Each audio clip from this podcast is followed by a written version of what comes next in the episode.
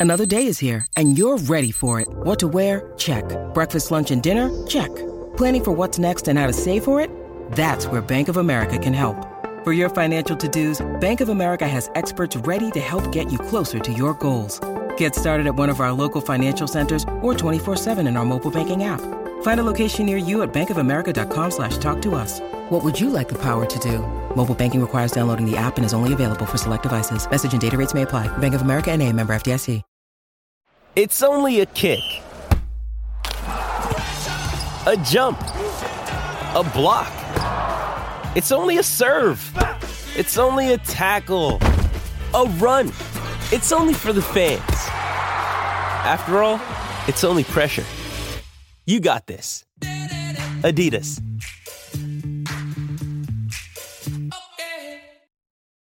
When you need mealtime inspiration, it's worth shopping Kroger, where you'll find over 30,000 mouthwatering choices that excite your inner foodie. And no matter what tasty choice you make, you'll enjoy our everyday low prices, plus extra ways to save, like digital coupons worth over $600 each week. You can also save up to $1 off per gallon at the pump with fuel points. More savings and more inspiring flavors make shopping Kroger worth it every time. Kroger, fresh for everyone. Fuel restrictions apply. A team at sport-social.co.uk.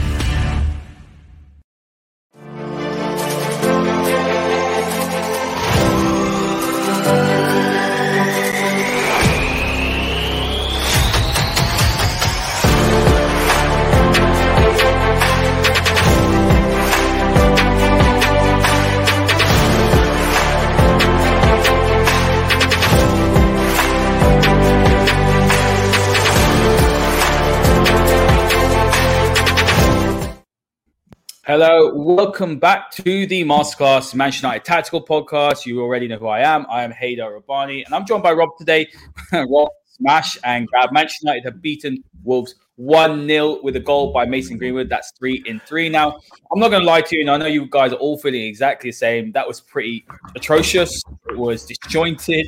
But at the end of the day, Manchester United got the result. We are going to go through it tactically. I think this game, Rob, threw up more questions and answers, and we've got issues in midfield that we really do need to resolve. But Manchester United are sitting with seven points. I'm very disappointed with the performance, but I'm happy with the result. And uh, that's positive now. You know, we've got seven out of nine. How are you feeling after that? I mean, you know, you messaged me at halftime saying this is possibly going to be a difficult show. Well, I don't feel good. let's let's start off by saying that. But I did say this after the Southampton result that when you play badly, the trick, and it's the most important trick in football, is that you win. So if you can play badly, you can go back to the training ground and you can fix what's wrong, but you must win. If you want to win a title, three points every week, please, on the plate. Today, Manchester United won somehow. They found a way. And we're going to kind of go through it all step by step because there were some very specific things today that were wrong. And there are some very obvious things that people will want to talk about and will be thinking about at this moment. So I'm sure people will be talking about Fred and his performance, certainly in the first half as well. And Paul Pogba slipping back in deeper into a pivot in the first half as well, and in the second half when Ole went back to it. And kind of some of the more, as I said, the obvious bits of the game that weren't very pretty.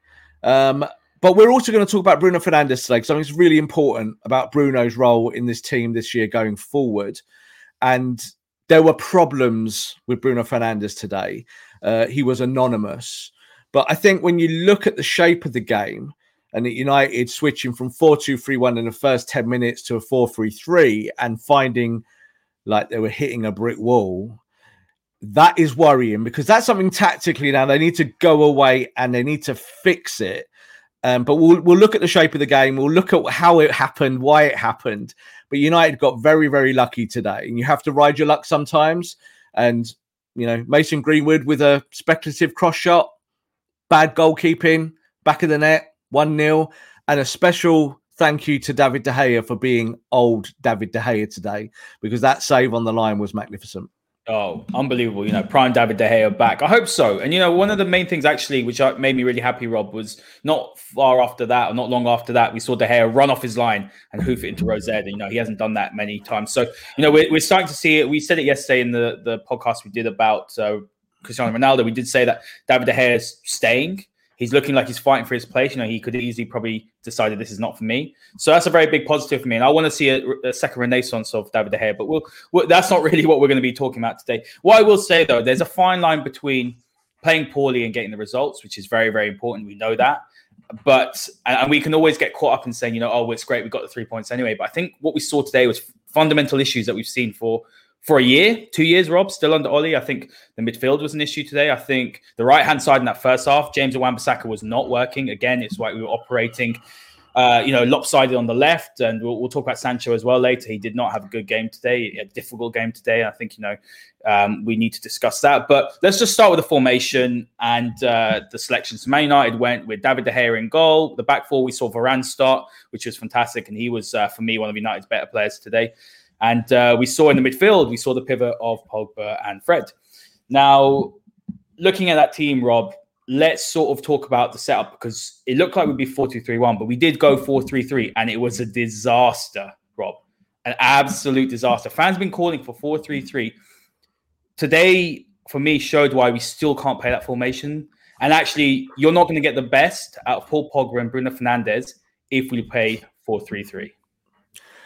I agree with that. And this is why when we've done masterclasses in the past and fans have talked to us consistently about going to play 4 through 3 and making signings that make you be able to play that system because it's so popular. And that's, that's this is what systems are. I always say, don't I, Haider, that, that systems are, are about popularity sometimes, that fans see a system they like or they hold on to it. And 4 through 3 is certainly that system. People want to see United play that, even though United have never played it really let's tell the story of the game because I think it's really important to look at it step by step without going too slowly. So United started the game as 4-2-3-1. Paul Pogba in a double pivot, sitting back with Fred. Not two defensive midfielders, but in a double pivot. That's how it is. United's double pivot is not two sitting midfielders. And what happened? In the first 10 minutes, Fred got absolutely murdered. Uh, kind of, I, I kind of, in my head, I was calling it a career ending 10 minutes. That's what I was calling it. Because Ole would have been sat there going, What is he doing? And the thing was, it was partly his fault because he's the guy who's making the mistakes and the errors, both positionally, both tactically, and with the ball at his feet. But the other side of it is, is that when he hasn't got McTominay supporting him, his head kind of just disappears, goes. And Paul Pogba was the guy supporting him with him. But of course, we know that Paul Pogba doesn't really have defensive qualities, doesn't really have the energy in those parts of the park to do the job. So what did United do? So after 10 minutes, United changed it. They went to 4-3-3, the fabled system that everybody wants to see.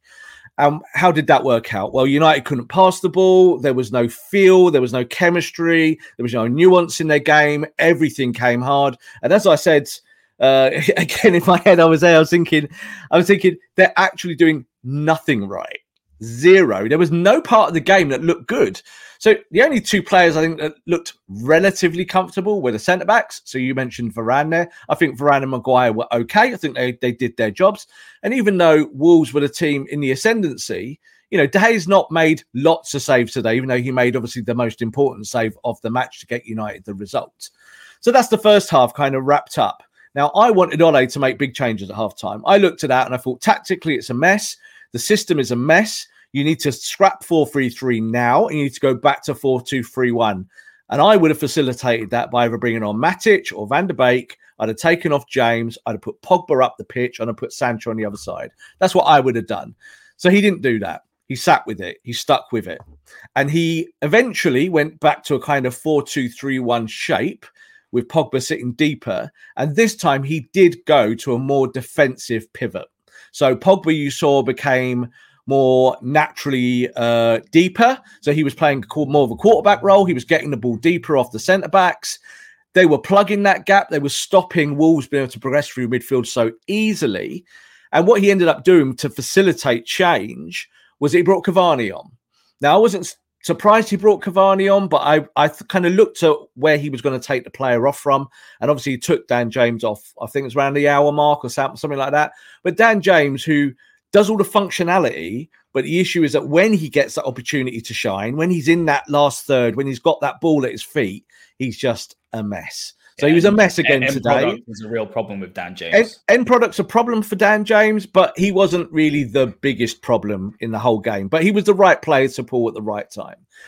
I think it made it a hard life for Jaden Sancho as well, simply because the system is changing all over the shop. You know, he doesn't know all these nuanced changes. He's been at the football club two weeks. It's really, really difficult. He's coming into the Premier League. You could see he found the pace a little bit tough. You know, he hasn't, you know, he's not faced a team like Wolves who are going to go hard at you. You know, it's very, very different to Bundesliga football.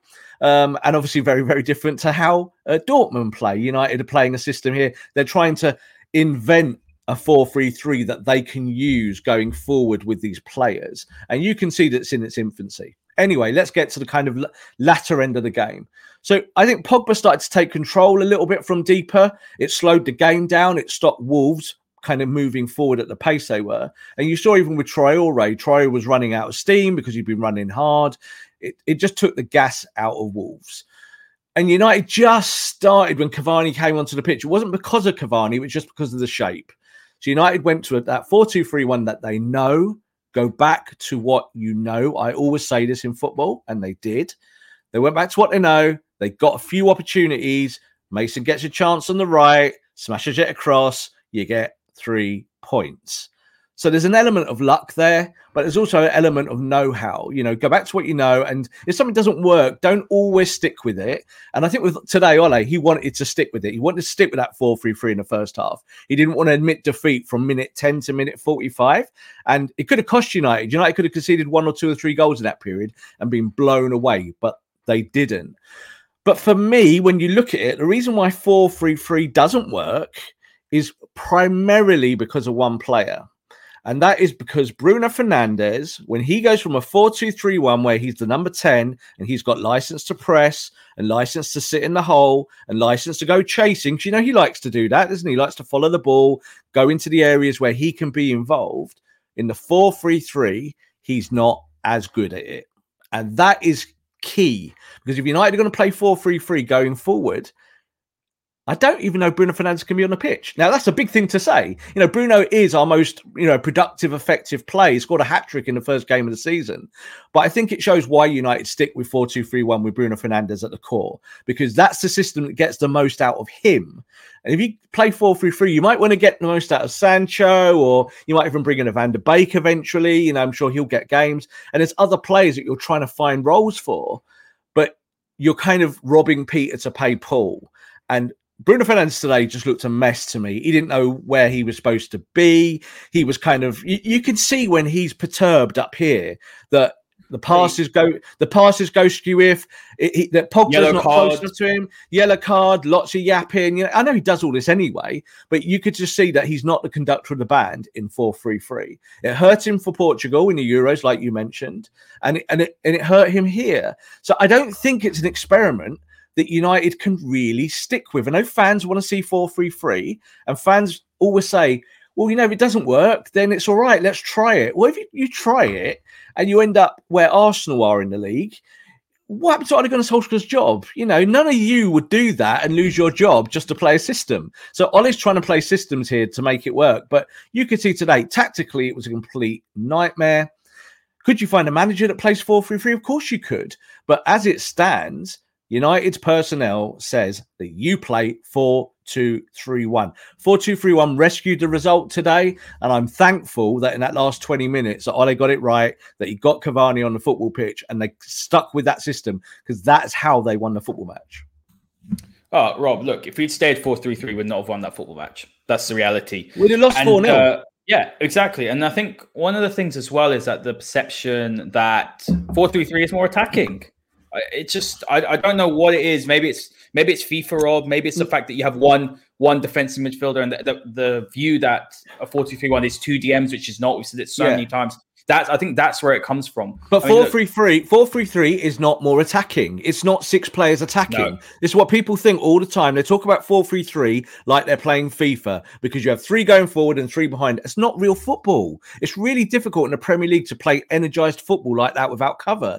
So four two three one is also not defensive. Like people say, oh, it's two sitting midfielders. I heard Roy Keane say today that United play with two sitting midfielders. He's a midfielder, a club legend who's played midfield. But it was and Pogba and Fred. And it's wrong. They were not. No, but they did in the last twenty minutes. They did play two sitting midfielders, but they don't play it week to week. You know, Fred and McTominay, McFred are not two defensive midfielders. They're defensive minded. I keep saying it, but they don't play just in front of the back four and not they don't move. One goes and one stays. Now today United couldn't do that because between Fred and uh, Pogba there was no chemistry between that. So ideally it would have been Fred wouldn't it screening and it would have been Pogba going. But they didn't have a clue. It's like they didn't speak the same language. You know, they had no idea. Pogba's going doing this thing. Fred's running after everything from left side to the right side. It was a complete mess but they got it right in that last 20 minutes, which was all that mattered because it was still nil nil and they found a way to win. So that's a real positive. You can take that away. But I just think going forward, you're not going to see 4 3 3 this system unless United magically go and buy a midfielder that facilitates 4 3 3 on Tuesday. I just think that, you know, 4 2 3 1, it said here, can be an attacking system there depending on personnel. United's exactly. setup is about that. It's about the front four. Yeah, I always talk about the front four, and Bruno is the key in that because he's the guy that is either playing number 10, but like a false nine, scoring goals, getting in the box, being effective. And then you have your wide players who are not wingers, they're narrow, they play channel football, and then your striker can go and do oh Ronaldo things, you know, in around the box, get him the ball in danger areas. And that none of that happened today. Like in the first 70 minutes of the game, United created nothing. There was no cohesion. The ball was just like a bar of soap between them being thrown around. It was so odd watching it. It was just like you're going, this is disaster football. You know, 70 minutes of like everything that Ole said to do none of them could do it or would, would try and do it. So part of that's on Ole. I said this in my in a tweet. The manager has to take the blame for that 70 minutes, but you know what? He also gets some of the credit for the final 20 minutes. I think, Rob, I think one of the key things as well is that I mean we said it on this podcast many many times as well. A lot of people, I think there's a there's a misconception, and I see it a lot on Twitter, Rob, that fans think that the system's re, you know built around Bruno Fernandes. He's the only one benefiting from it, and they think that if you play 4-3-3 or you bring Bruno back, the rest of the system's going to be fine. You bring Bruno further back, and we mentioned it earlier, you know, when he plays for Portugal, you're going to lose 50% of his goals and assists.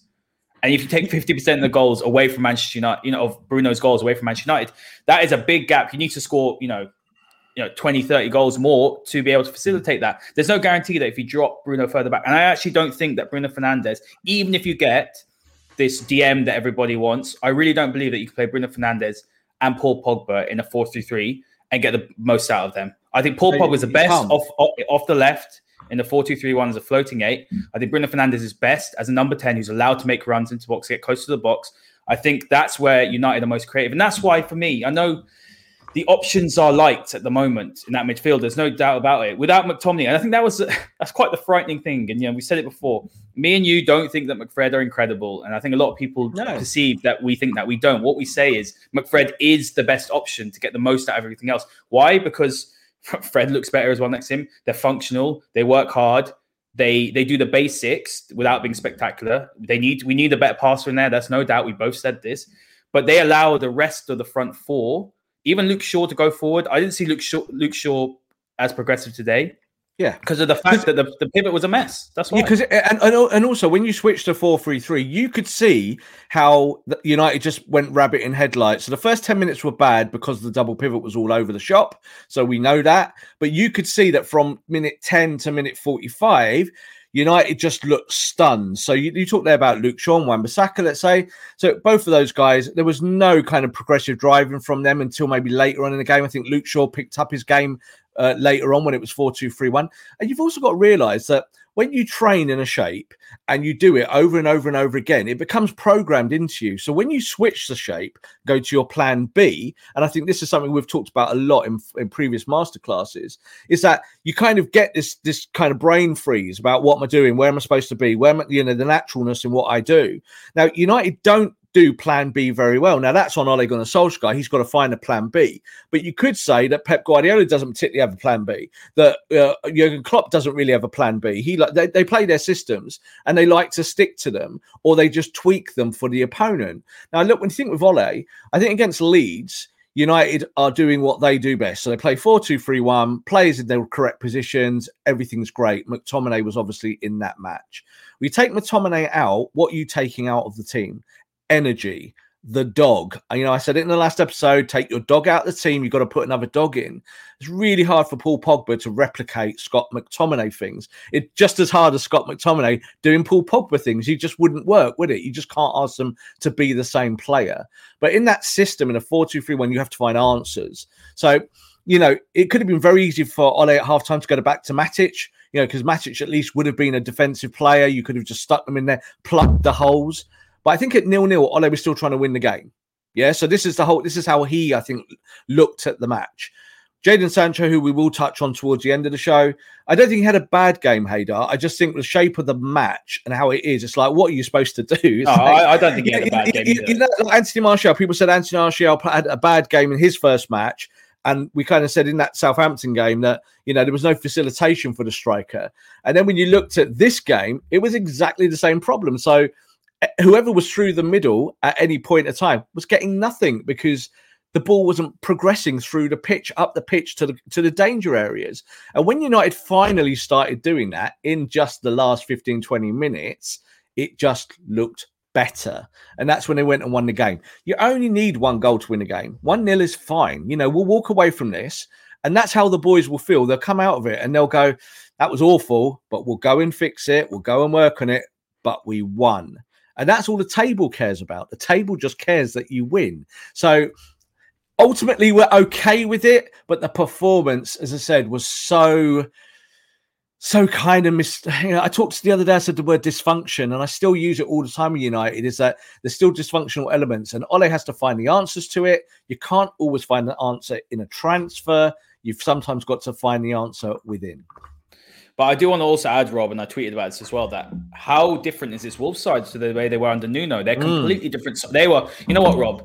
Fantastic, very fluid. And this is the thing: three yeah. games in, Bruno La- Bruno Lage has been there for three games. Well, he's obviously had the preseason they were fantastic. They were yeah. so difficult to defend against. And I want to talk about one player because we always talk about him. I mean, I think Adama was fantastic today. You know, he absolutely made, mm-hmm. you know, he made Fred's life nightmare. We're not going to go into Fred today because we all know the issues of Fred. He's been absolutely slammed on Twitter. I don't want to talk about Fred today, guys. So we all know the issues of Fred. We all know what he can offer. We all know the deficiencies. We're not going to talk about him. Everyone else will be talking about him. We're not going to do that. But Ruben Neves today, Rob, I thought he was fantastic. He keeps it so simple. For me, you know, he has a good passing range, usual passing range that we see. But I think he's very, I thought he was brilliant today from a defensive point of view. We've looked at his stats previously before. You know, he's very good at interceptions. He's not the quickest, he's not the strongest, you know, he's not the fastest. But positionally, the way he reads the game is fantastic. And I think if Manchester United are going to look for a player, I know we're not. We're, we're not going to go and play fancy football, but that's the sort of player you think, right? That he could fit in a 4 2 3 1 next to McTominay. He really could, and he's the Definitely. sort of, that, that's the smart sort of signings. I mean, I was I, am always impressed when I watch him, but I was really impressed today, and I did watch him more closely.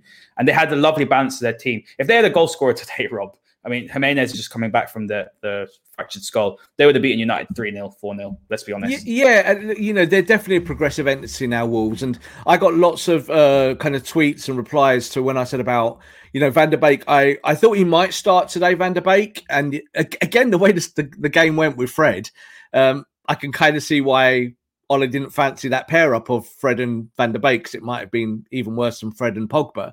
Um, but I think when you look at, at, where Wolves are now, people were saying to me, "Oh, Van der Beek, you know, was man in a match against Wolves last time." I was trying to say in the kind of minimal tweets that you can without going completely into a book about it was that this is a different Wolves side. So this Wolves team, this this Wolves type, this is not Wolves playing under Nuno. This is Wolves playing a completely different brand of football. So again, people might not be up to date on what Wolves are doing. They've had more shots than pretty much any team across the three, first three games of the season. They've not scored a goal. But your worry, of course, is that if they continue with the same vein, is that they might score that goal against you or maybe five.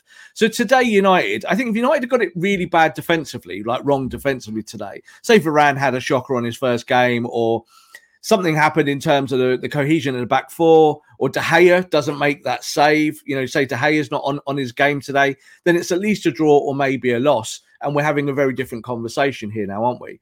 But Wolves are a team where you look at them, you think, yeah, they are kind of side that will probably be mid-table this season. They will hurt teams. They'll score goals when they sort that out.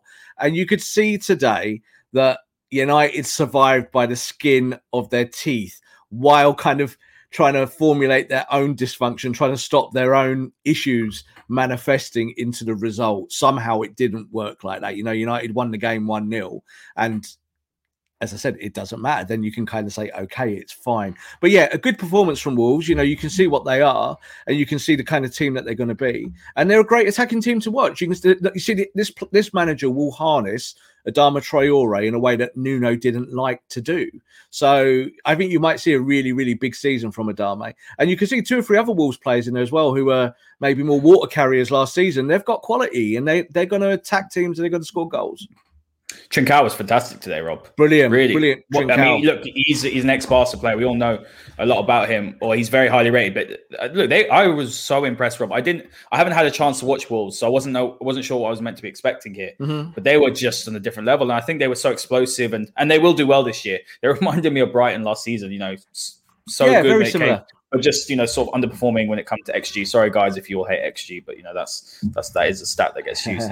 but um, look, Rob, I'm gonna. This is a good question here, and it's saying you know can you please explain why our build-up playing structure has been so poor in the last two games? What does Scott do that makes our build-up better? What I do want to add, Rob, is that I think there's so, there's actually several different reasons why I think our build-up has been struggling. I think you know you we mentioned last week spacing is yep. very important yep. in, in, the double pivot. You can also talk about the angles at which the fullbacks are as well, yep. because you have to remember whoever's playing a centre back has to have an out ball.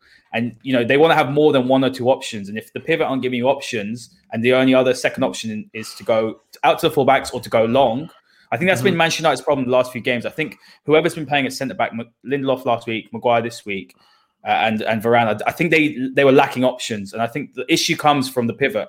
And you know, he went to four two three today. I think United need to sort that out. And I think when Scott does play and and Fred play together, I think they're spacing. They seem to understand each other a bit better, don't they? They understand their roles a bit better. Like a hundred percent better. Yeah, like they're a not, million they're not percent great. better. Neither of them are world class passers, but they the spacing's better. There's more options for whoever's playing behind. We'll talk about Varane because I was impressed with Varane today, and that was a difficult game to play. Wolves isn't an easy place to go. Molineux was absolutely rocking, but yeah, let, us go into that a little bit about our build-up play. So, so let's talk about Scott McTominay and pivot. So when you when you play the double pivot, and, and I'll explain in terms of where Scott McTominay uh, plays. Generally, when United try and bring the ball out from the back, you will normally see Maguire advance a Lindelof stick. Now, obviously, Lindelof's not there today but the the idea of it is that Fred is the guy that just drops into the space behind Maguire, allowing United to be correctly spaced, and then that allows Scott McTominay to start slightly more advanced.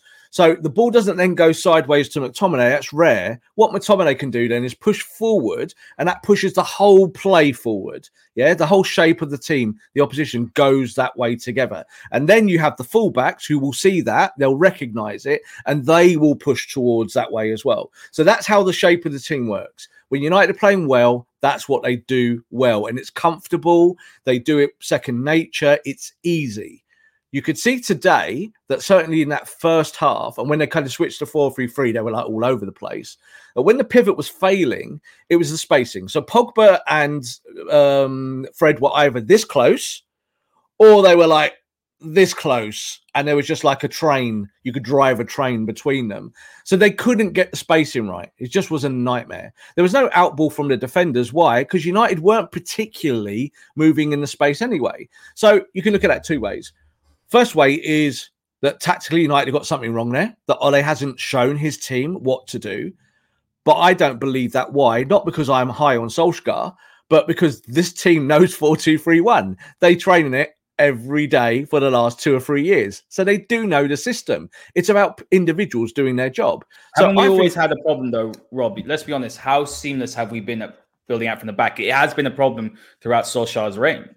It's a, it's a problem because it's also been a personnel issue of how do people do their jobs. So today, if you want Paul Pogba in a double pivot, yeah, you're going to get maybe some more progressive balls. You might get some delicious Hollywood balls over the top, which we saw, didn't we? You said people start talking. You know when uh, he does that quick ball from the halfway line and it goes over the top to Bruno, and everyone goes, Oh, I hate it. I hate that ball because it's just a loop over the back of the defense, just a long ball. There's nothing cultured about it. It's not beautiful. It's rubbish. Yeah. I don't want my double pivot doing that. That's not football. You get there quick, you might score a goal from it, but I bet you score one goal out of 100 attempts out of that. It's not tactically clever, but you might do it now and then. So Pogba does that when he plays deep because he's looking for that run and he's looking for that kind of third man run there from Bruno. And they do it over and over, and it's boring. I just look at it and kind of think that's not football. Play actual football. And how many times does that actually come off? Maybe one out of It 10? doesn't come off. Like it doesn't like you can literally I said one out of a hundred. I think it probably will be more like that statistically. It's like one percent.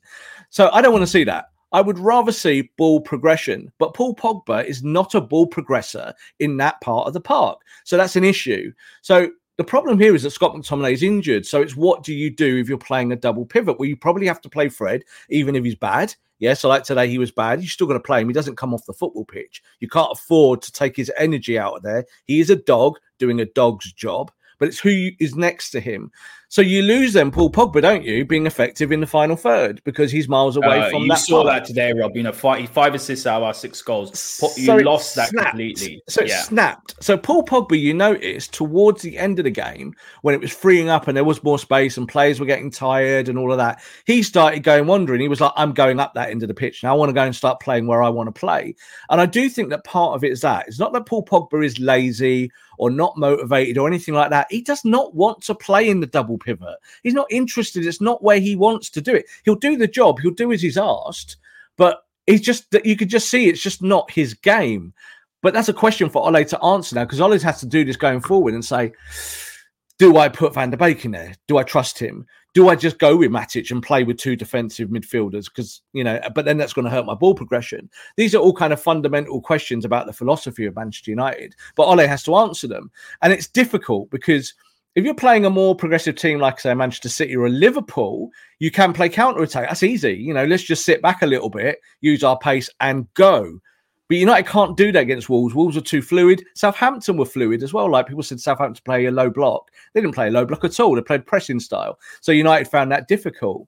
So questions, as you said at the top of the show, more questions than answers, and that is an issue. And it'd be nice to hear some questions from the audience because I can see there's lots of lots rolling through there. People with some really good, good kind of notes about the game.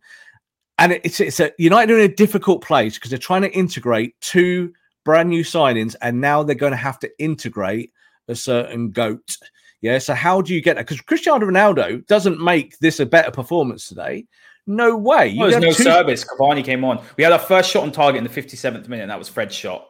I can't even remember it. It says this is the whole point of it. It's like you know, United's goal came out the blue. I was sat there glum as anything. Like when we scored, I was a bit like, That that was Hmm. me. I was like, we're oh, one nil yeah. up. We're one nil up. I didn't celebrate it. I just went, yeah. that's good. I'm glad I we just, won nil I just thought, thank, I, th- I just thought, thank God, let's let's close this game out. Exactly, and that's That good it. because I, I I think that that was the- the- you've got to be able to turn horrendous performances into positive days. And I think in the past, United have had good days and still lost, and that's worse. You can play really well and lose, but it- counts for nothing. If you haven't got three points, it just means nothing.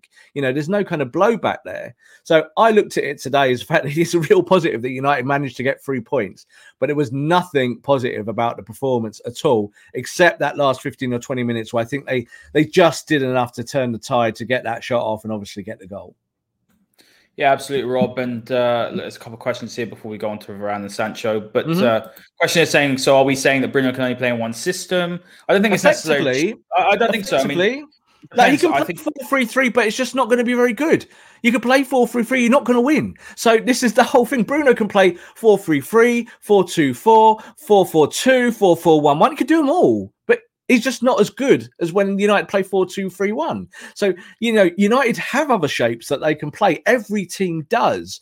But managers will always lean on the shapes that win them games. So it's not that we can't play other shapes, but you saw today that Bruno Fernandes sitting in the midfield doing midfield things, number eight jobs, yeah, across the midfield with three midfielders who've, who've got to dictate those channel spaces. So they've got to press and they've also got to support the defense. Bruno can press, but if he presses beyond the attacker, which he likes to do, you've then got like a whole field behind him. It's like it's like it's like hundred yards behind him. And then if the ball goes over him, you're dead. You are dead. The best teams in the Premier League will love that. If you give that to Man City and you give that to Kevin De Bruyne, De Bruyne's going, Great, I'm so glad you played 4 3 3 today because I'm going to kill you now. So United have to be aware of those things. So I think that's the issue with Bruno is that he's good at what he does and he's cultured, he'll score you goals, but he isn't the best ball progressor. He's not great as a number eight. He's much better as a false nine or a 10. He's not particularly clever in wider areas, I don't think. And he does make bad decisions sometimes when he's getting flustered. You know, he doesn't just get the ball down and play a cool five, six, seven, eight yard pass.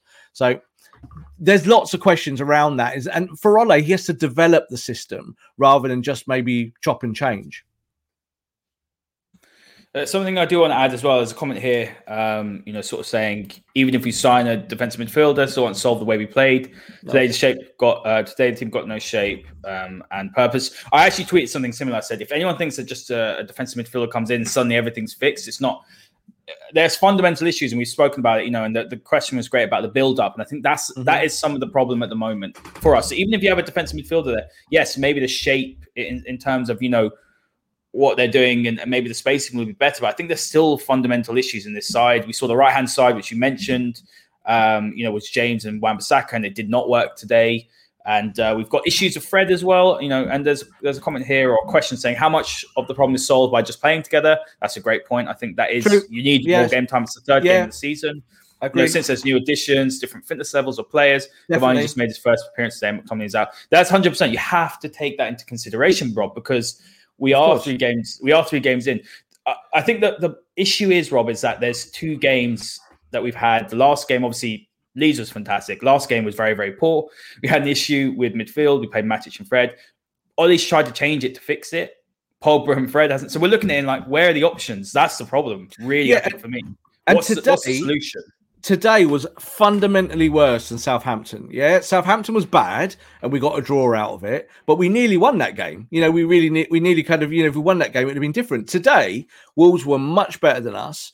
We were a complete mess, a complete nightmare, and we won the game. So that's football in a nutshell. That happens, but it's it's about developing these players, and it's it's true. Like that's how I felt. You know, I said that I think in our Ronaldo masterclass, I said I wouldn't be surprised if Wolves beat us today Yeah, and the did. reason why the reason why I said that is because when you are integrating players, and especially big time players, it doesn't always click immediately. So Sancho's fitness isn't quite there yet. You can still see that he did 70 minutes. That was probably about right.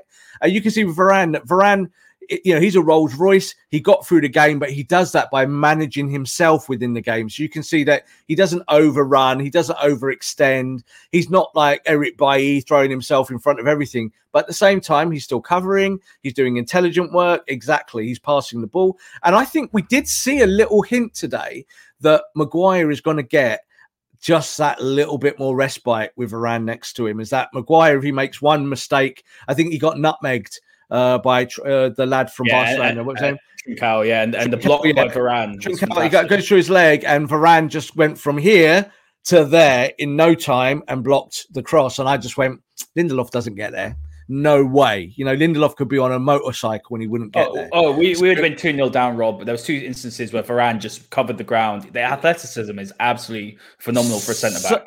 exactly. And so, like, blue sky thinking might dict- dictate that today United played badly, but there's like one or two things that got them over the line. Certainly, one of the things that got them over the line was that the defense was pretty solid today. So, even the whole back four and De Gea, they, you know, Wolves had opportunities in the final third, but it wasn't uh, a kind of uh, a pepper fest of the goal. It wasn't that they were like hammering United. United were kind of playing further, further back. They did in the last five minutes end up quite deep. United. I didn't like that. I'd rather them seen them kind of play football, but there wasn't a lot of football on show today from United. But the back four at least did look solid, and you think, good, that is something to take forward because.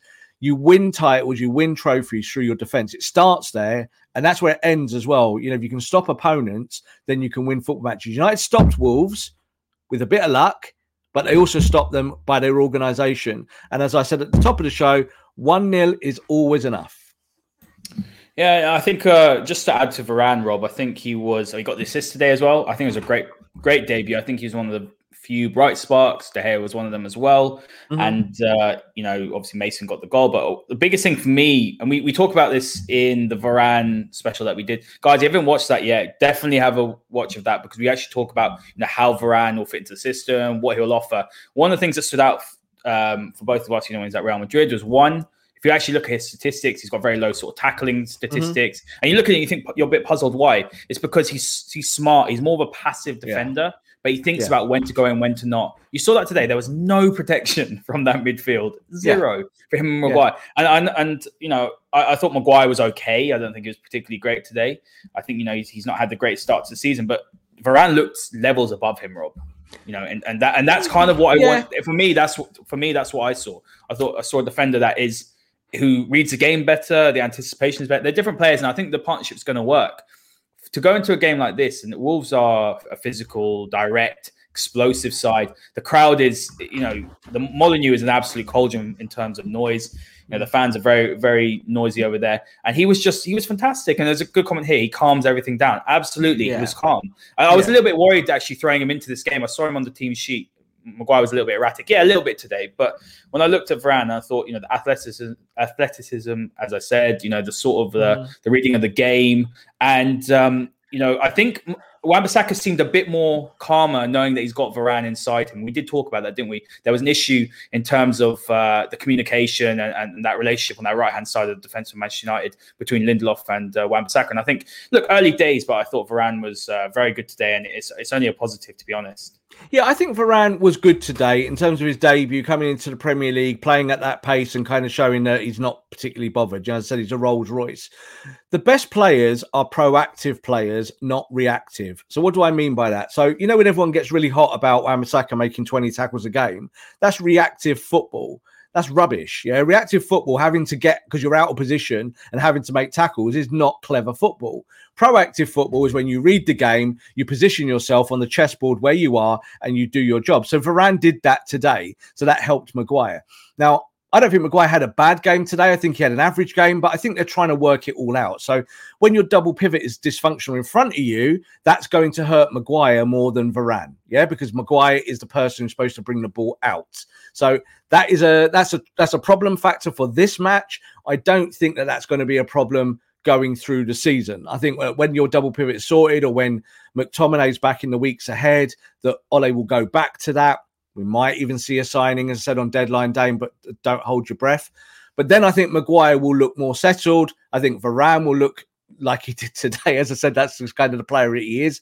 And and his coverage is so good that he can sweep behind, which is again something that Victor Lindelof just does not have the quality to do. He's a decent player, Victor Lindelof, but he's not world class. Varane is world class. That's the difference you see. The tiny echelon of like what what means world class and what means just a footballer. You know, Varane is a world class footballer. That's what you're buying to come in and help everyone else to make the other positions better. I, d- I disagree the fact that that Wan-Bissaka looked more comfortable. I don't think so. I don't think he gave anything progressively today. Wan-Bissaka. I think there were times when I wanted him to go and support uh, Mason on that side, and a few times that Jadon was on that side. It was even a time later in the game we ended up kind of playing on the left. It's like, what are you doing there? That means the whole right hand side is exposed. If that ball gets switched, we're dead. But luckily enough, I don't know how he ended up over on the left, but then he's back on the right. So to me, there are still tactical issues with um, Wan-Bissaka, but you hope that playing with Varane and Varane's side going forward for the season, that he can iron those little creases out. Yeah, I think there's still question marks over Wan-Bissaka. You know, he has improved, and there's no doubt about it. But I think you know, Yeah. United need more from him going forward. And I think that without Trippier coming in, I wanted Trippier to come in, but it's not going to happen now. Most likely, unless Dalot does go for deadline day. We saw Dalot come on. I think Dalot has got an opportunity. We mentioned it yesterday, didn't you, Rob? That Ole does like Dalot. He wants to give Yeah. the lad a chance for another year. I think there's Yeah. a player in there. Defensively, Dalot is a disaster. He's almost the opposite of Wan-Bissaka. But he does offer something going forward. You know, he's not good enough to be a winger, but he, he does have a decent cross on him. Different So kind of player, yeah. yeah, different. But you need that in your squad. You need, you Totally. need to have things that you know change. And you know, for example, there's a lot of questions about Van der Beek. I just want to go into Sancho uh, in a little bit more detail quickly because I'm sure there are people that are probably disappointed. I mean, to be honest with you, Rob, I'm not surprised what I saw. You know, I think that, uh, like you said, he, doesn't really look 100 percent fit. I think Varane. Varane Well, he's not. We know he's not. We know he's Yeah. not fit yet. Yeah. And I think one of the things about Sancho as well is that it's going to take a little bit of time to to form those relationships. You know, he's playing on the left today with Luke Shaw. Uh, he went over to the right with Wan-Bissaka as well. So I think it's going to take a little bit of time. And I think what we, the problem we had last week as well was that he was obviously he's picking the ball up too deep. He wasn't mm-hmm. getting in good areas. Uh, I don't remember at all. I remember a few times he's on the edge of the box. Again, it's going to take a little bit of time to build an understanding of the players, you know, understanding who's going to go where, who makes yeah. that move there, one touch, you know, that sort of thing. So I'm not really worried. I think he's just mm-hmm. going to take a little bit of time to adjust. Um, but I'd like to see him on the right rather than the left. I did tweet mm-hmm. before the game. A lot of people like, why is he on the left? He can play on both sides. It's not a problem. Of course. All he wants yeah. a fluid front three. But I would like to see him more on the right because I think that's that is where he's going to play if Rashford comes back or Pogba comes back. And I'd like him to start building that relationship with Wan-Bissaka early rather than playing on the left and moving over to the right, and then we have to do that again. And I think when Marcus comes back, and obviously we know he's back in training, it might take him a little bit while to get match fit and whatnot. Is that when Marcus is playing on the left, I think Jadon will feel more balanced with someone that he knows really well on that side. So when he plays on the right, the switch is there. They just have more cohesion. They're friends. They they've got a, you know the professional relationship obviously as well through England, and and and I think that will help him. It's gonna take a little while for say for Sancho to fire. So. The difference with, say, Jack Grealish at City is that he's effectively playing his role at Aston Villa, isn't he? That's what he does. So he, he's been dropped in doing his role there. I think with Sancho, we want to see Sancho playing his role from Dortmund, but that's not quite what he's doing at the moment. It will be in the weeks ahead, but while United are still sorting out through this pre elongated pre uh, pre-season period, and that we are having issues in the double pivot and the ball's not being progressed and all those things, you have to kind of work on those things all together as a as a one big system. Um, and I think he'll be okay. Like today, it's about getting his fitness, 70 minutes.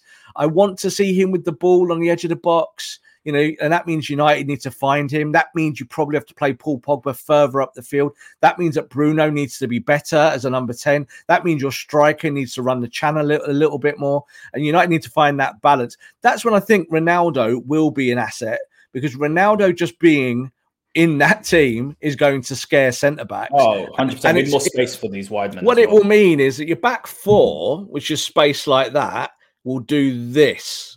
Yeah, they will go like that because the guy in the middle is the greatest footballer of all time, bar him and Messi, obviously, whatever you decide who is. So if you've got that player there, that's then going to help Jadon Sancho. That's going to help Bruno Fernandes. That's going to help Marcus. That's going to help Mason. It's going to help Cavani when he's on the pitch. So all those attacking players will feed off what Ronaldo brings because Ronaldo will intimidate defenders, and then you can pick up the pieces and and do some of the good stuff. United today did no good stuff because no one was intimidating anyone. They couldn't even pass a football. So that is worrying. They are old issues, but I don't think that they're not solvable. I think you need to go on a training pitch, get your new players integrated, and find a way. Yeah, agreed. I think there's a comment here saying, you know, what's my? I think it's saying starting eleven. So I'm going to tell you my starting eleven. Uh, mm-hmm. It's going to be four two three one. Rob, if I was picking, if everyone was fit, I was picking the team tomorrow. It'd be De Gea in goal. I think you know I, I would actually sell Henderson. You know, you can get that wage off the book. That's just my opinion. I'm not, you know, I'm not that high on Wednesday. That's just my opinion. I would. I'm not that high on him. I don't think he's a he will be an elite keeper. Just my opinion. But I'd go Wan-Bissaka at right back. I'd go with Varane and Maguire and Shaw in defense picks itself. You'd go McFred in midfield. Uh, but I would be thinking about Van der Beek. We will talk about Van der Beek, guys. We talk about him every single week. I, I, me and Rob both agree. You know, he probably should have come on at halftime. We'll talk about that. Mm-hmm. Uh, then I'd go Pogba off the left as it stands, even if Rashford's back, I'd have Rashford on the bench, Ronaldo up front, Bruno at number 10, Sancho on the right. And that's very, very harsh on Mason, extremely harsh on Mason, Mason because, you know, he right now, you know, he is probably United's uh, probably most informed player, but you know, if everyone's fit and playing to their abilities. I, I like it's, it's not harsh because football is about winning, yeah. And Mason yeah. is 19, and Mason is going to score tons of goals, either whether he's on the bench or whether he's starting. And this is the whole thing I get a bee in my bonnet about the whole starting 11 thing because it's not about just your starters, it's about your team. Your team wins it. So you're right. So, like, you're, you're leaving out Mason there, and people will be straight on you, Haider. How can you leave Mason out? Well, in your best 11, he might just not be in it. It's just the way it is. So he will be one day. One day he'll be indisposable. One day he will be the first player on that team sheet. But while he's 19 years old, he should not be the first or second or third player on your team sheet. There should be other people who are earning hundreds and hundreds of thousands of pounds more than he is who should be taking that brunt and that weight. So, you know, it's a good team. That's a great team. And then you look at the bench; it's, it's unbelievable. You've got people like Cavani, you've got Martial, you've got Van der Yeah. Beek, you've got Mason, uh, you've got Lindelof. Who again, you know, Lindelof's a good rotation option as a centre back. Rob, Yeah, you know, totally. he should start week in week out. You know, you could have him in the squad in the title winning side. There- There's quality there. There's just a few fundamental issues, as we said at the beginning, which uh, keep to keep cropping up. But we're going to talk about Van der Beek now before we wrap up, and uh, a lot of questions about Donny Van der Beek. Now, we mentioned, and uh, you mentioned it earlier on, that you know people were talking about the last Wolves game, saying, "Oh, Van der Beek was man of the match." Different team. This Bruno Lage team is completely different. And you know, we saw with Spurs, they've won. I think the last three, first three games, one 0 You know, Mhm. they're going to be Yeah. very, a completely different side. Um, but when you're looking at Donny Van der Beek, um, look, we're three games in, but it is it is puzzling, Rob, to be honest, that he hasn't been an option or Ole. I'm sure Ole has looked at him. We don't know what's going on in training. We don't know whether he's not performing to levels. But looking at that midfield right now, and I'm I'm thinking he's definitely an option there. Last season we said he wasn't because he wasn't. He, he bulked up this season. He wasn't uh, aware of his positioning. He was leaving gaps. He was going forward when he wasn't meant to, playing in that deep position. But I think he can do a job there, and I'd like to see it because Rob, if there's no doubt about it, about he's a superior and more technical footballer than Freddie McTominay. There's no doubt about it. But what he doesn't offer or hasn't ho- offered in the past is that functionality that those two offer. But surely now you're looking at it, and Ole's got to think: if I'm not going to get midfielder in, use what's on the bench. Yes, but let's add some com- context to it from both Van der Beek's camp and from Ole Gunnar Solskjaer. So Ole Gunnar Solskjaer said in his most recent pressers about Donny Van der Beek is that he's really pleased with how his preseason's gone. He's really pleased with how he's kind of strengthened, all the extra work that he's done. And he feels there's no doubt this season that Donny Van der Beek will play more games than he did last year. Yeah, he said that will happen. But he said one of the key th- the little things he said was kind of a little marker is he said, I just need to see certain things from Donny in training consistently to be able to kind of pick him. So he kind of that was him, that me paraphrasing, but that's what he said. You know, he's putting it like that. Now, Van der Beek's people and his agent said in the last couple of weeks, the reason why Van der Beek hasn't thrown his dummy out the pram and said, I want to leave the football club is that he's listened to what his managers told him. He's agreed with what his managers told him. He's understood what his managers told him and he wants to prove himself. Now, I think that's a good scenario, yeah, because it means communication's good. And it means that Donny van der Beek understands that at the moment he's not a starter and he's not been a starter last year for a reason. Now, we talked about this in shows about what he did in that double pivot last year, how it collapsed, how it didn't work for him, and why he ended up sitting on the bench consistently. Now, he's still on the bench. Today was an opportunity for Ole if he really wanted to do something different and play maybe a say a 4-3-3 from the beginning, you know, play that kind of system. He could have played Van der Beek in there. But then you'd have had to have said, what do I do with Bruno Fernandes? Because in that system, you probably want Van der Beek being the central fulcrum, being a kind of someone in the in the middle. He doesn't really fit the kind of wider areas in a free, and there's there's less protection there. And then you're kind of saying to him, "Well, you've got better in pre-season. You've done this. You've done that. You're physically stronger. But hey, it's the Premier League now. It's we've gone up a gear. And look, you've just gone and played Wolves and got killed, and we lost three 0 You're not playing again. So I said at the start of the match that this might not have been a good matchup for Donny van der Beek. And that's what I meant. It's not that Donny van der Beek hasn't played in Champions League semi-finals like people were saying to me. Like, oh, you know, he was playing against Crows and he's a great player and all this. Well, do you know what? Since Donny van der Beek's been at Man United, we have not seen this. Yeah. Rob, So another thing I want to add just quickly, sorry, sorry to interrupt, is that people pull up the, the- they screenshot the you know from who scored. Oh look, Donny was here for he scored a goal playing in as a number eight and in a four two three against Chelsea or Spurs. And I'm like, I, I, I don't want to be rude, but are you that stupid? Like to compare the two things, it's not the same. It's that is quite rude. well, I'm gonna say it. You know, are you stupid? You're right, yeah, like- yeah, yeah. It's comparing apples and oranges. Though. It's like saying, okay, Yeah. well, you know what? Bruno Fernandes played uh, number eight at Sporting at times, so that's Mm. fine. So that means you bring him into Manchester United's team, and he's better as a number. No, he's better as a number ten. And I actually would Yeah. argue this. This is gonna be a really. This is gonna be a bit of a hot take, guys. So please don't destroy me in the comments or if you listen to this on playback. But you could argue that Donny Van der Beek fits better as a number eight in a four-three-three than Bruno Fernandes. well, yeah, of course he does. Hundred percent. And, It's, and, I not, think a- that- it's not a hot take. It's not a hot take. That is that is there is evidence to say when you look at what the systems he's played at Ajax and what he's done before and what he's good at and what he's not good at and the fact that he can play 6 8 and 10 but it's a sliding scale of whether he's good at those things is that he prefers to be a number 8 with number 10 duties. Now Bruno can be a number 8 with number 10 duties just doesn't do him very well when he's a number 8 so if you're if Bruno Fernandes isn't scoring goals and getting you assists What's the point of Bruno Fernandes? So you would then have a more conventional midfielder in there that maybe didn't do the stuff that Bruno does on the edge of the box and kind of going into the box. And then you would have a Donny van der Beek. So I think you're right, Haider, in that context of looking at it like that. And that that's what Ole would need to decide. But say he dropped Bruno Fernandes today, right? Let's be honest. He drops him and plays Donny van der Beek and loses the game.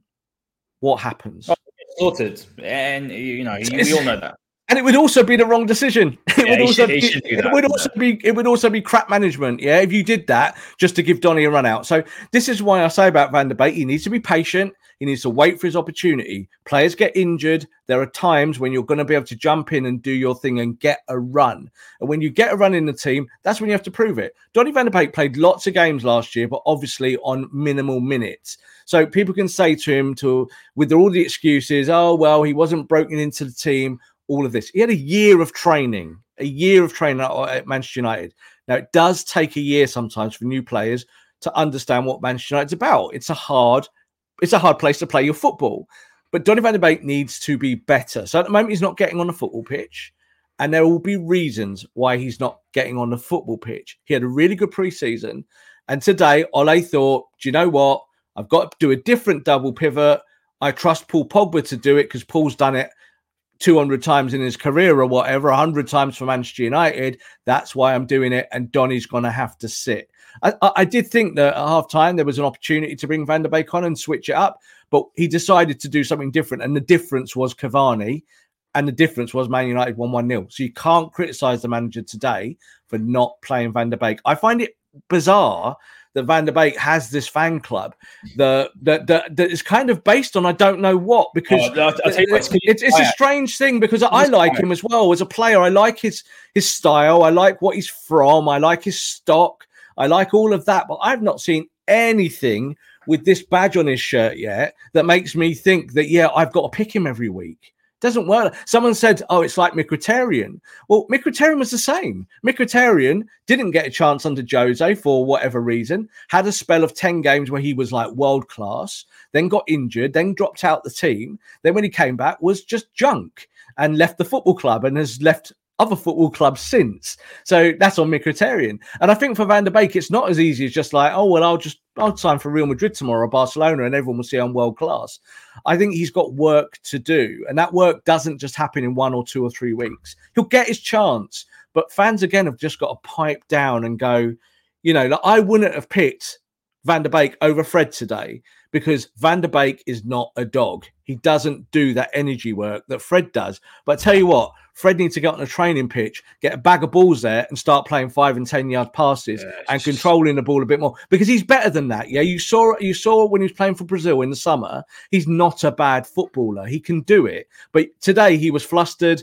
The system was all all over the place. He can't play the four three three very well. He can't play without McTominay hey, Rob, as he, well. He was asked to play in a you know as a lone defensive midfielder today. That's not his game. And and, and he tried, but you can see that he's Awful. so overstretched. And that's why I say that United don't need a defensive midfielder because if you played a defensive midfielder in today, you'd have just had the same problem with ball progression. So ball progression from a defensive midfielder had just gone backwards and forwards between the defenders, and we'd have had 70 or 80 minutes of Jose Mourinho football. And that's fine if you got Mourinho as your coach, you will play a low block and you might a defensive midfielder then makes sense. Matic then makes sense.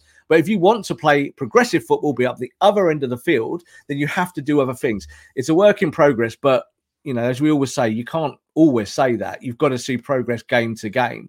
And at the moment, we've seen, I think United hit a little bit of a brick wall, both on the selection because of a couple of injuries, and just because the the, the chemistry is just just weird. Like I would just go back to having Pogba up where you want him and get Bruno doing Bruno things and work around that. Look at those and pick your selection around those players.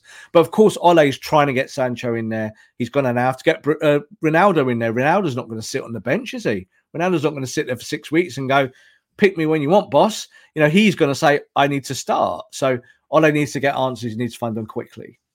Look, he'll play against West Ham. Uh, you know, in the cup. Uh, I just want to add this as well on Van der Beek before we wrap up, and then I just got one more question, Rob, and uh, then we'll wrap up. But I was, uh, you know, I think the thing with Van der Beek is that I think the fact is from I actually hear this all the time. Oh, Cruyff will be rolling, you know, rolling in his grave because Van der Beek's not playing. It's all nonsense. I think it's just the illusion that obviously because he's come from Ajax. Look, he's got one of the best footballing educations you can get and, yeah. and there's no doubt about it. But that doesn't necessarily translate you to you. I, I saw someone uh, comment under someone's tweet saying he's one of the best ball pro- progressors in uh, the world from midfield. That is actually one of the weakest parts of his game. Understand what player you've got here. What he is fantastic at is he is intelligent. You know, he's good at playing one-touch football. He does make clever runs into the box.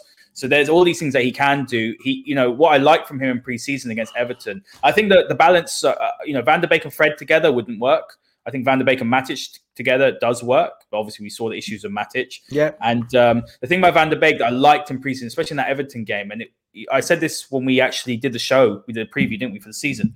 He was looking forward and he was he was breaking the lines of passes first time to people like Bruno Fernandes. He was looking forward. Yeah. He wasn't doing that last season. If you look at statistics when he was uh, in the pivots, so McFred passed the ball forward more times than Donny Van der Beek did when they played. There you go. Pivot. So that he's not so so, but I think he can improve that aspect of his game, but it's not natural to him. And it's the same with Bruno Fernandes, Rob. Bruno Fernandes is not going to be the one that picks the picks, you know, the sort of Kevin De Bruyne pass, the Paul Pogba nope. pass. That's nope. not what he's good at. And if you actually look at him, technically he's not as good as Paul Pogba or Kevin De Bruyne. He's just not. That doesn't mean he's a bad player, but he's clutch when you get him into the box. He's going to score goals, he's going to get assists, he's going to change games. He could yeah. have the worst game, but Bruno Fernandes will come up with a winning goal. And I, we're lucky to have him and Paul Pogba on our team. But yeah, for me today, dropping Pogba back into the pivot, I did question it. I understood why the why he did it, but I think it didn't really pay off today. But second half, it got a bit better. But Rob, I do want to talk about Dan James quickly because for me, I saw his selection today. You're seeing a lot of reports that he could be out, he could be leaving. There's Everton, there's Leeds, there's other teams interested in him. Um, and for me, I felt like he played today. This this is just my view. It's probably wrong. You're going to laugh at me, but you know, you know, sometimes managers play players to sort of put them out into the, the, the shop window. Let's say, um, is he off? Yeah, is he off? Is he is he leaving? Because it does seem like uh, if he can if he can leave the club, I think Manchester United, you know, it could help them to be able to free up some wages uh, to bring in a midfielder. Because I do think the club are looking at midfielders. It's just whether they can get one in the door. I think as it stands, Dan James going nowhere, and why? Because Ole Gunnar Solskjaer likes him. Like it's really weird that the whole of football Twitter and United fans always hate Dan James, but the manager likes him. It's the manager that counts. It ain't you lot, guys. It really isn't. So the manager sees him in training. So, like we saw today, that Dan James' issue is the end product. That's the problem. So Ole Gunnar Solskjaer, if he has faith in this player, he's going to say, I'm going to find you the end product. We're going to train together and I'm going to get you to become a better player. Now, if that happens, great. If it doesn't happen, then the reputation continues, doesn't it?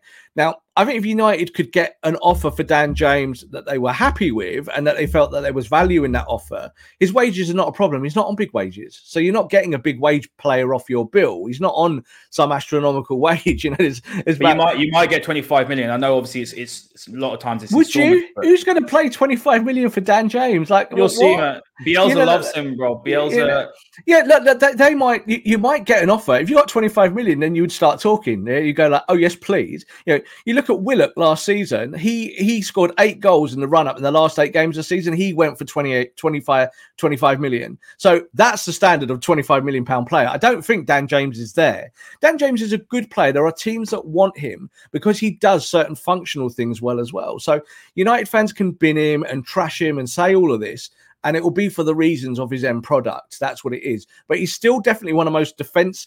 This is always a, a juxtaposition. Our best defensive attacking player.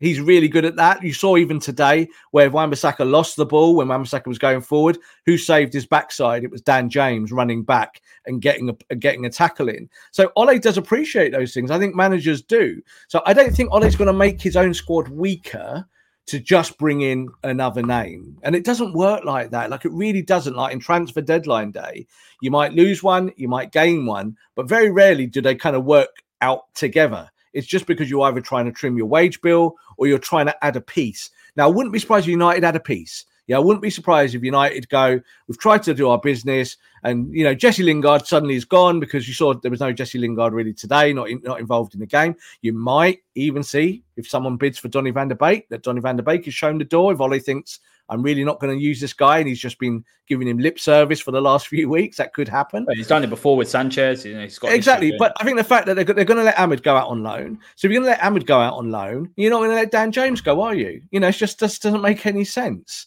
So you know, this is why Dalot has stayed because the Trippier deal has basically collapsed. Um, Atletico wanted way too much money, certainly for a player that's got one year with another one year option. So he he will stay there. And I think United looked at him and go, well, let's look at Dalot for six months. Yeah, like because in six months we might be able to develop the boy. We might maybe to make him a better defender, a valid option off the bench at least. Whereas this, this is the whole thing with Dan James. For him, he's, he's, a bench player who starts every now and then. Once Ronaldo is in team, that's another attacking position gone. And that means that Mason will probably cover the right a little bit more. So Mason might be the backup right sided player, but Sancho is going to be a starter. Rashford's going to be a starter. If Pogba isn't up there, United have got options. I don't think Dan James, there's a there's a kind of from within the club uh, a real heat about getting rid of him. No one looks at him as a problem. He's a player that does a squad job and does it to decent standard. Uh, and I find it weird that you know the fans get really upset about these fringe players who do fringe things, and they're kind of like get rid of him. It's like, well, if you get rid of him, what are you going to do? You just oh, problem you have, is, Rob, you have injuries. Is, who do you put in there? That's like no. The problem is that uh, like I think everyone knows he's a fringe player. The problem is he plays too much. At, for a club the size of Manchester United, he plays too much. He starts too many games. Let's just put it that way. Yeah, I, I, don't think the statistics support that, Haider. Like, I think when you look at his over his two or three, like his tenure at United, he's had big spells where he didn't play at all. You know, 20, 30, 40 games on the bench and never coming on and not playing. So he has been used last season, certainly a little bit more. That was mainly down to shape and ma- down to injuries. So he gives you that energy going up that way and back that way. And if you want Wan-Bissaka to go, you might want someone to cover, yeah, because Wan-Bissaka is not as so good going forward. And he also gives you the option of playing left and right. So not all your players can do that. So I, am not going to lose sleep about Dan James. Dan James leaves the football club. I'll say good luck. So the reason why I'm saying reason one sec, one sec, Rob. The reason, why, the reason why I'm saying this is because someone did message me, and the guys in the comments are saying here, Ole just mm-hmm. said James can go. That's there, why. There's there's a potential. There is. Like, I just, he's said, just said that. He's if, just said if, that in the presser. If, like I said, if there's an offer that United go, we like this offer, then there's a chance that he'll go, isn't there? There's always that chance. But what I'm saying is that I don't think United are kind of shopping him, and that's the way I actively look at it. You know, when United shop players, we hear about it or we know about it. They're not shopping Dan James. But if someone comes in and they think, do you know what? A loan spell at Everton is going to give him tons of games, or loan spell at Leeds or someone is going to pay 25 million, like you just told me, you were like 25 million, then United might go, we'll take that 25 million because we've just given Ronaldo 25 million in wages for a year and another 25 million next year. So there, there are all those things come into play, Haydos, but certainly with finances, I think that's more United will be looking at. They'll be looking at kind of their, their wage bill and saying, right, where can we chop and change? Do we need this player? I'm surprised they kept Dalot, but they've said openly they're keeping Dalot because why pay Trippier 30 million pounds to sit on the bench? Doesn't make sense, does it? So I think if Dan James is just going to be a rotational figure, they'll keep him. If they think they'll get more out of him by a sale or a loan, then they'll let him go. And I agree with you. I think today might have been a bit of shop windowing. You know, United have done that before. Tuanzebe played the other day, didn't they? Yeah, yeah, yeah. United shop window. That's all that was. So managers do that. Sometimes uh, the board say to them, you know, we need to move this player on, or this is the player we've decided we want to move on with the director of football or whatnot. Dan James' place is not secure, but I don't think that Dan James is a problem to anyone at Manchester United. No, I just think, um, look, people talk about squad player. He is a decent squad player, but I still think yeah. Manchester United need to get to the level that even if you're a squad player at Manchester United, you still yeah. have to have a good enough end product. And I think that's where he lacks. Of course you do. It's, yeah. not, it's not good enough for you to just be, you say, yeah, he does track back, he works his socks off. But that's not good enough for Manchester United, even a no. squad player. I'm thinking about squad players now, and I'm looking around, I'm thinking, people like Elanga, who's got more of an end product, someone like uh, Pellistri, someone like Amad. That's the level that you have. Amad surprised us with how good his end product was and his yeah. technical fundamentals. I think that's where James is lacking. So, you know, he he gets he really does get a rough ride. Uh, it's not nice to see. He does get a rough ride. He gets abused left, right, and center. You can never ever doubt the fact that he gives 110 percent every single game. He'll work hard. If he if you're if Ole tells him I want you to track back every single time on, on Adama. Let's just say, for example, he said that today. He yeah. will do that without a shadow of doubt. And, and he's another dog. He's another dog. He's another dog. You know, he's another one that sometimes you need people to chase. So you're right. His end product is not good enough. But if you believe in the boy, then you stick with him and you play in games and you put him in. You're right. Elanga is a much bigger ta- talent. Amad, a much bigger talent. But it doesn't mean that Dan James doesn't have a place at the football club. You know, I, I hate this either or. People always do this, that there's an either or an or. There isn't an either and or. Everyone's individual. You build your squad for your individuals and find a way. So, yeah, Dan James might leave the football club, but they won't be because of Elanga. It won't be because of Amad. It will be because they don't believe that he fits their profile of what they need any anymore going forward. Yeah, and he had chances today, didn't he? He had chances in that final third to do something good and he could have scored or he could have got an assist and he did nothing. So that is a problem. And you want your wingers, you want your wide players to be able to create, don't you? And he does not create enough. He gets in the, to issue. be fair to me, he gets in the good positions. You just don't yeah. want him to be the one. You want someone yeah. like Sancho. But well, Jesse, Jesse Lingard yeah. goes to West Ham last year, right? Jesse Lingard goes and goes there at the bottom of his, his career, yeah, and he comes out of it as like the best attacking midfielder in the Premier League. But if he'd been in Man United's team, coming off the bench, or in a team do you think he, that would have been the same thing? So sometimes we don't see as fans what managers and everyone else sees as coaches when they're putting their teams out, and then eventually it pops and you get the result. And with Jesse Lingard, it worked very well for him, didn't it? And he back in the England team and all these things just missed out on the Euros. Dan James for Wales was brilliant. When I saw him play for Wales through the Euros, that period, he's really, really good. Like you just said there, Bielsa likes him. Bielsa's not a bad coach. So these coaches do like this player. I think, you know, Benitez will like him because he'll give him genuine width and pace if he goes to Everton. So there'll be chances there. Like, I'm, I do not think that there's there's not a market for him, but um, I don't think there's a huge market. You know, we'll see, we'll see if someone's there that really wants him. But again, if he stays, no problem. If he goes, no problem. Absolutely, Rob. And uh, there's a comment here saying that apparently Amad is injured. Uh, loan deal. It looks like it's going to be off, so that's quite interesting. But let's what's, let's what's go the to injury? Let's see. I don't know about the injury there. Was it? No, that's that must be very apparently, fresh news. Yeah, apparently it just happened in training. So um, yeah, look, let's go to last word. And uh, what I will say is, look, today was difficult to watch. I'm not going to lie to you. We both you messaged me at halftime saying this is going to be fun, and the masterclass is always fun with our great listeners, guys. So thanks for all your amazing, some amazing, really insightful comments. Honestly, that helps us run the show very smoothly. So thanks very much, guys. But um, looking at Manchester United now sitting with seven points out of nine. I think they're second in the table. I haven't had a chance to look. So you know what? We are. we, we, it's a good start. It's better than last season. That that shouldn't be the standard. and I I'm frustrated. Like I sat there today, Rob, and I thought there's one player that I'm looking at who's wearing the same headband as me He's copying my hairstyle, and his name's Ruben Neves, and he is top draw. And I would love to see a player like that at Manchester United, or I'd love to see United have quality like that in their midfield. We know there's issues. We know that there's still problems that need to be resolved. They're not new issues. We sit here every time and we actually go through the same issues before we do the show. But uh, look, we're going into international break. Two wins and a draw. Cristiano Ronaldo is back on the 11th positives and i want to be positive. I don't want to sit here after every game talking about the manager's position position. I've done that in the past and you know maybe i have been more emotional in that point but i don't want to talk about the manager's position. I just want to see manchester united do well. I see a really exciting squad. I see deficiencies in midfield. Manchester united for me need to get a midfielder in before we end. But there's more positives and negatives and this side can blow teams away in a second. But they can also do what they've done today and uh, last week and be absolutely atrocious. But the key is to keep on getting those points, keep on winning when in previous seasons we wouldn't have done so.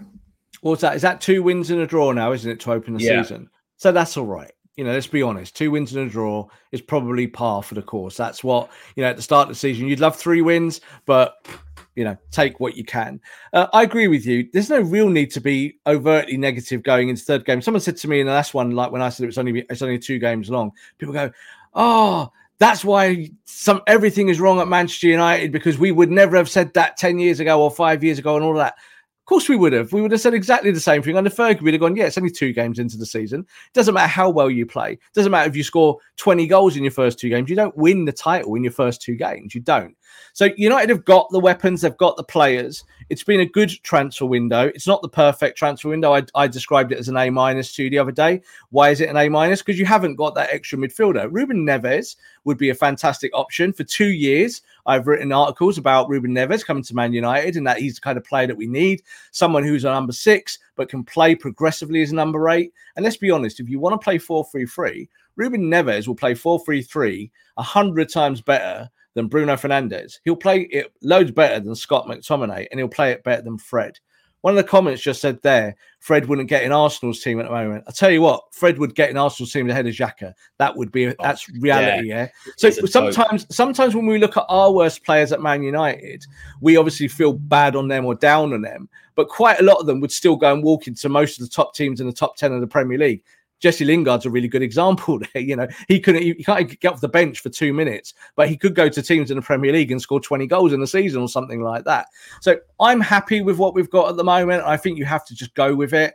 And also, injuries are going to affect selection. So I think McTominay is a big loss. I think you need energy in a double pivot. I say it all the time. I'm not quite sure United have got the runners in the double pivot when you take Fred there because Fred needs help. Fred doesn't need to do all the work. You know, Fred, you know, this is why I say you don't need a defensive midfielder. You need two in the double pivot do this. One goes like this, one goes like that, and then they do this, and then they close it down. And that's how a double pivot works. Doing it's this is so key, Rob. Do you know, so key because we want our fullbacks to go forward. And I think the moment Luke Shaw, Luke Shaw yeah. can do that. Wan-Bissaka's not doing that as well, and I think that's that's another little bit of an issue. And that's why Ole wants Trippier. That's why Dalot's here because yeah. Ole does want him to. He wants more from Wan-Bissaka. It's not even the end product from Wan-Bissaka. My issue with Wan-Bissaka is actually on the ball in the build up. But it's not what Wan-Bissaka does do it's more what he doesn't do. So this, this whole thing. Wan-Bissaka, he can certainly. He's a winger by trade. Yeah, when he was a kid, he was a winger. He was an attacking player. Never, never even had a sniff of defending. But yes, he's a great tackler of the ball. And I, I saw a couple of comments there saying he was their man. And actually, I'm not quite sure why. You know, he makes that brilliant block on the line, and that was fantastic. Uh, and that's a reactive moment where he had to be reactive. He didn't have a choice.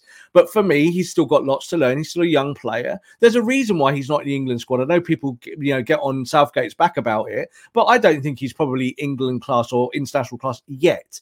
He's almost there. On his day, if he can add more assists, more progression to his game, and just more tidier football. So, like less giving the ball away and less silly passes inside, and just more kind of width that Luke Shaw does with the overlap. I think you've got a good player there. I think you're all right with with Wan-Bissaka. But just the final word on it, I think we just have to be a little bit more patient. What we saw today was not pretty, but you got the three points, put them in the bag, go home. As you said, it's the international break now. That kind of coming up to that period always gives managers time to like reflect and reevaluate and look at three games. The three games have not been perfect, but the first game was brilliant. The second game was poor, but you got a point, so it wasn't the worst thing.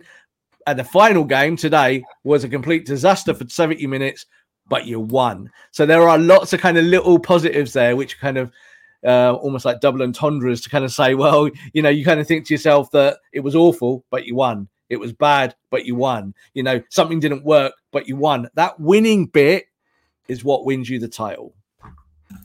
Yeah, look, there's a lot of teams uh, competing for this title, and uh, I just want to say that, guys, thanks for all your support. It's been amazing. If you haven't seen the Ronaldo one, we did do that yesterday. Actually, we just got that uh, last minute one. Please do check it out because you'll be very surprised to see what Ronaldo can actually offer this Manchester United team. I'm still on the high. I'm going to enjoy the week off and try and cop a ticket. If I have to spend a couple of hundred for it, I'm going to do it, Rob. So I might see you at Old Trafford on the 11th. Guys, enjoy the international break. Unwind. Let's not have Ole in and Ole out. Let's just enjoy it because there's more positives than negatives. Enjoy the break, and we'll see you next time. This podcast is part of the Sports Social Podcast Network. Sports Social Podcast Network. Judy was boring. Hello. Then Judy discovered chumbacasino.com. It's my little escape. Now Judy's the life of the party. Oh, baby, Mama's bringing home the bacon. Whoa. Take it easy, Judy. The Chumba life is for everybody. So go to ChumbaCasino.com and play over 100 casino style games. Join today and play for free for your chance to redeem some serious prizes. Ch-ch-chumba. ChumbaCasino.com. No purchase necessary. Void where prohibited by law. 18 plus terms and conditions apply. See website for details.